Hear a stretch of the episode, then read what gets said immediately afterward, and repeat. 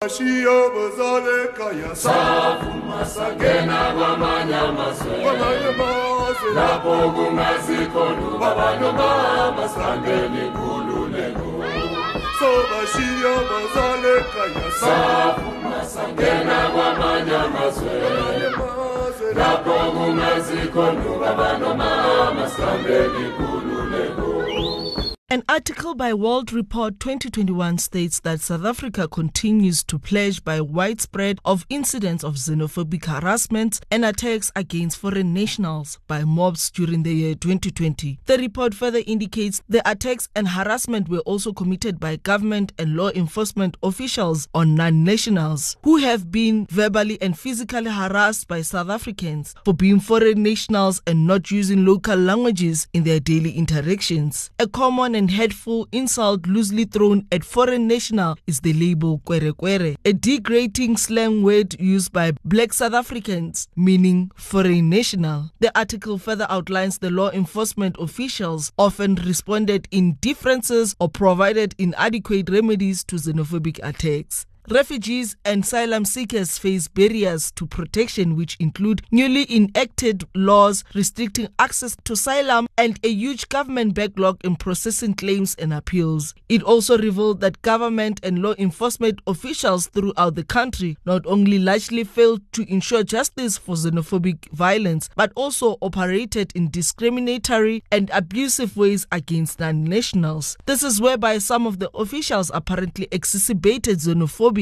while the South African Police Service and Metro Police use counterfeit goods raids as a cover to target foreign owned shops and businesses. During the raids, the police officers allegedly beat a foreign shop owner and fired tear gas and rubber bullets at them, ransacking and destroying their shops. Victims in the Johannesburg Central Business District and Diepsloot alleged that police resold seized goods back to them. Meanwhile, political analyst Xolani Dube from Xubera Institute for Research and Development says South Africa's freedom was fought hard for. Uh, let us be honest with you. South African natives don't have human rights because we have been airbrushed as human beings. And so there is nothing to, to commemorate except we are unpeeling the wounds that have been uh, septic to the natives of this country. If we talk about those septic wounds, remember the Sharpeville massacre, remember the Boipatong, remember recently the Phoenix, you go to Kolobeni, you go to Marikana, you go to a Life Esidimeni, and you look at number of kids who are dying daily because of drugs, and you look at number of kids who are dying daily because they can't afford meals, and you look at number of young and old people who are dying because of the depression. And all these are a result. Dube further elaborates social and economic problems are an important issues to be discussed. And all these are a result of skewed economic policies that are prevailing in this country. And those policies, they are against or they work against the growth or the liberty of the South African natives. And so there's nothing really that we can say we are celebrating when we talk about human rights. VOW FM spoke to some of the Braamfontein residents on what they think of the foreign nationals also practicing their human rights in South Africa, and this is what they had to say. In my opinion, I believe that everyone in South Africa should be treated fairly, regardless of whether they are foreigners or locals. And I don't think that currently foreigners are treated as well as they should be. So I think that's something that needs to be improved on in the future. Think that the government like thinks selling mulao, yes, but socially, if we're going in that route, nah, I don't think so. There is a big difference. Well, based on my experience and also foreign people I've actually came in contact with, uh, they don't really get great treatment from us, and I think that's also part of what I feel like they're not getting good human rights also good treatment in terms of work and stuff like that. They don't get the same opportunities, even if they are educated the same as. I believe people in South Africa are treated fair in certain areas, but there is a lot of violence, and we do see it on the news.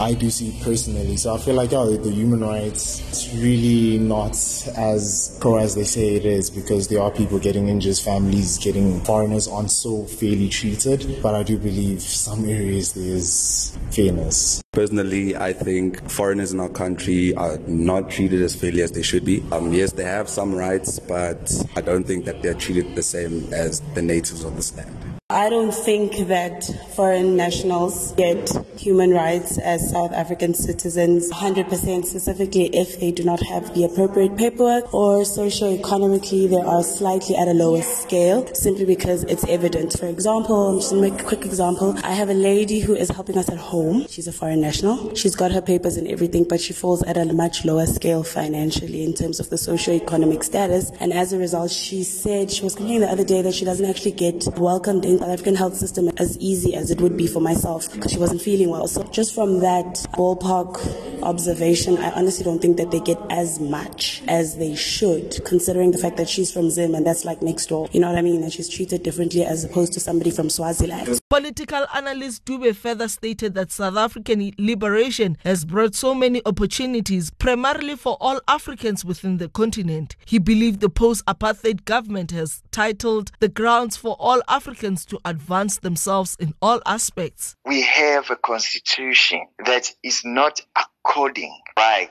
to the natives. Definitely, it showed that South Africa was taken before we were aware as the South African natives that we have been led to something that is not going to be ours at the end of the day, of which is where we are. South Africa is not ours. South Africa belongs to everyone who lives in it. According to the Constitution of South Africa 1996, South Africa belongs to all who live in it, united in our diversity, whereby everyone has the right to freedom and humanity. Meanwhile, on this Human Rights Day, South African government is calling everyone to continue to recognize the importance of celebrating these basic human rights, among others, as we remember the sacrifices that came with obtaining them. For VOW FM News, I am Kwena Seema.